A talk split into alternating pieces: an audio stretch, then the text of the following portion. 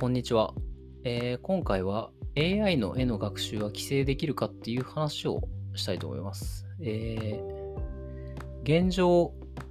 AI を使う人、使わない人、AI を推進してる人、反対してる人、みたいな対立構造でいろんな議論が交わされてると思うんですけど、えー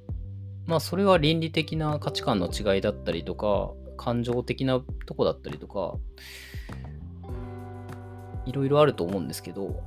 まあそこは結構平行線なのかなと思っていて、その結構その AI のいいとこ悪いとこっていうのは結構理由付けが結構簡単にできて、いい面悪い面、どちらも理由付けは結構できちゃうと思うので、やっぱり平行線になりがちなのかなというふうに思います。で、それよりは、その現実的に規制が、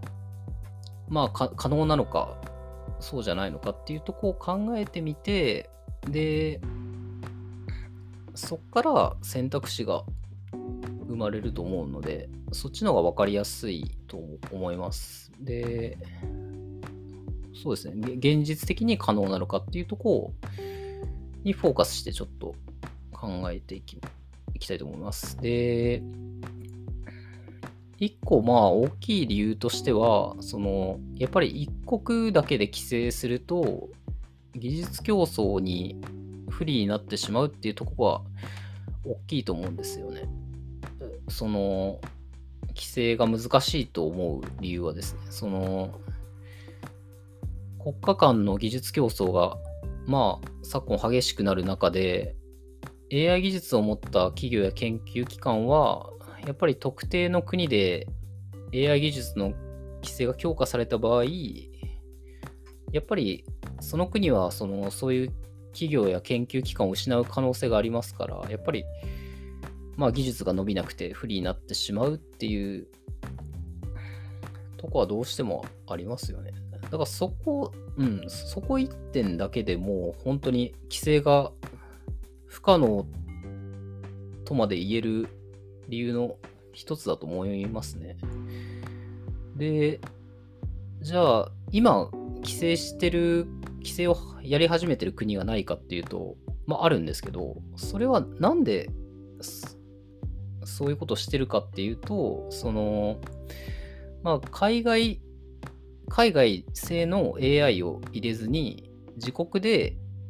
そういう生成 AI を開発するために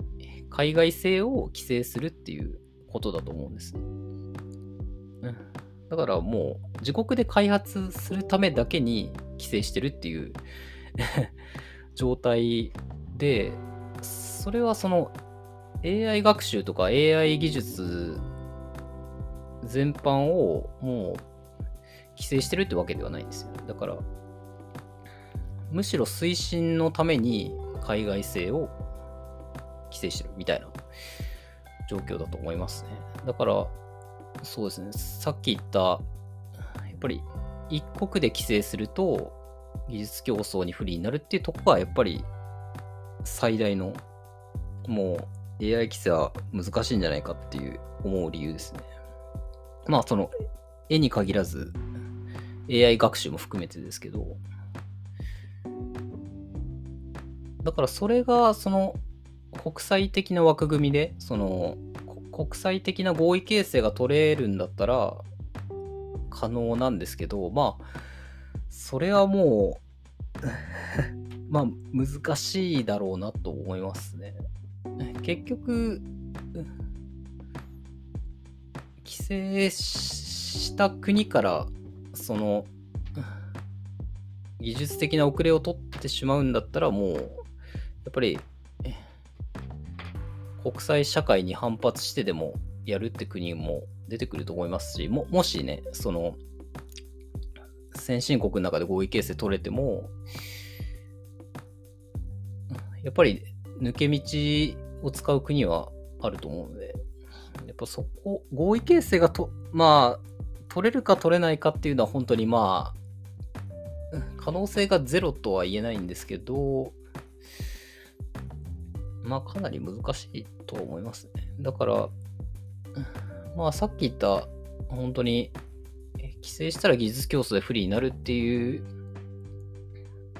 一点がやっぱり現状難しい AI 規制は難しいって思う理由ですね。まあこんなとこでちょっと一旦終わろうと思います。それではありがとうございました。